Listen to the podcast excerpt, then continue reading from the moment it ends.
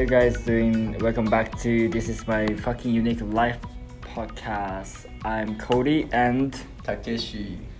How you how are you guys doing? Like Vancouver finally getting to the spring season. Yeah, finally. Finally. The weather is getting better now. Yes, like finally the temperature is warmer. We could see the summer vibe. Yeah. Even today is very nice weather, so after this recording, let's just I want to go to beach. yeah, yeah. I wish I had a good microphone so that we can go to the beach and oh, yeah, that would be nice. Yeah, that's see true. the podcast on the beach. That would be good. Yeah. Okay, so today we are talking about. Do you remember when you get English playing? Mm-hmm. というわけではい。英語脳ができた瞬間覚えてますかっていう感じやけど あの、まあ、英語学習するにおいて、まあ、よく言われるやん、うん。なんか英語脳を作ろうみたいな。うんうんうんでその英語脳って何やねんって多分こうなしっくりこやんやん。あんまり、うん。英語脳って何みたいな。って感じでしっくりこやんと思うのでなんか実際に自分たちがこう英語話せるようになってあ英語脳これやってなった瞬間っていうのを今回ちょっとシェアしたいなと思って。うん。うん。覚えてますか？まず、英語脳のうん、そのまず英語脳って何っていうところで、うん。多分そもそも自分が言いたいことだったり思っとったりすることを日本語で考えずにスラッとこの英語でうん。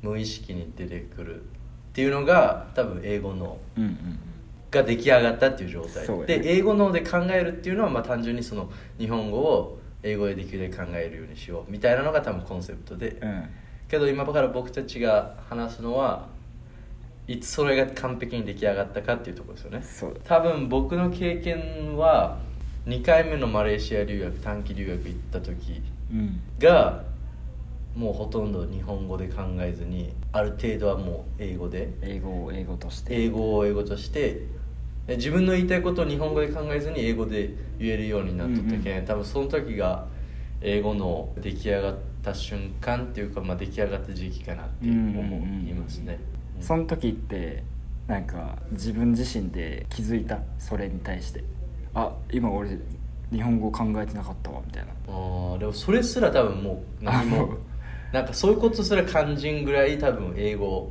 がもう英語英語英語って感じで。あで多分な一つのサインとして英語に慣れてきたらなんか英語で夢を見るみたいなああーよく言うなそれ。なんか英語で夢を見たらそれだけやっぱ脳に染みついてきてるみたいなのがあるけうん多分それも一つのサインなのかなとは思う。うんよくよく聞くなそれ。英語で夢を見たらってな。うん。でも確かにそれあるとうんうん。思うし。理にかかってるよね。うん。そんだけ英語だって英語使ってない人が英語で夢を見る理由多分ないと思う。し 英語でえ英語で逆に夢見たことある？ある。そのある1回目留学短期留学した時に、う。んまあ、1か月間だけの短期留学やったんだけど、うん。本当日本人も誰もおらん環境でスピーキングめっちゃせないかんくて、うん。で言いたいことも言えんけどとりあえず英語喋らないかんくてみたいな状況でうん。始まって多分3週間目ぐらいやったかな？23週間目ぐらいでうん。英語で自分が喋っとる夢を見て、えおやばいー、今英語で見てたみたいな。朝起きた時結構嬉しくて。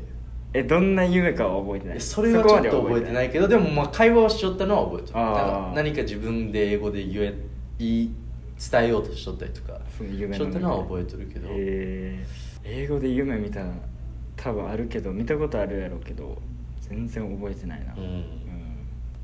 でも俺はまあ英語の英語の方ができたって感じたのがその喋ってる時にうん。普通にこう英語で英語でネイティブとかクラスメートとかと喋ってる時に後から考えてあ自分英語のって今喋ってたと思ったのはマジで三単元の S ととか過去完了過去分詞みたいなうん。さなんか普通の多分英語を学習してる途中の人たちは多分「he don't like it」みたいな、っうん。て言うと思うけど、うん。それがこう自然で「he doesn't like it」みたいな「うん。doesn't」がもう何も考えずにパッて出てきた、うん。口から勝手に出てきた後から考えたらあ今普通にもうナチュラルにうん He doesn't like it って言ったわとかうん It doesn't smell like this とかうん。がこう簡単にバッて言えるようになった時があ英語のこれが英語のかみたいな、って思ったあと僕が思うにあの熱いものとか触った時にこの「熱」って言うやん。日本語やったら。あーそれが英語で出たら多分俺もう完璧やと思う。あー。あと例えばびっくりした時にその英語で「What? 」その出る時。それはもう完全に俺はもう英語染みついてる。染みついてる証拠やと思う。その触っあ熱っていうところが「ファ」みたいな。とか「It's hot」みたいな感じで出てきたらもうそれはサインやと思うしあ自然に。でそれが多分一番無意識の状態であ多分自然に出る言葉。うんうんうん。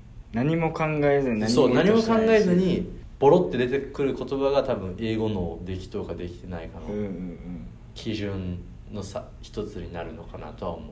ああだって常に考えとったらやっぱり考えれば出るし言葉なんて。うんうん。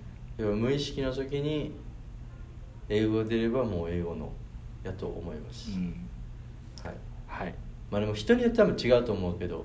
まあそうね。どの瞬間がどう英語のだっていうのはそうだろうけどね。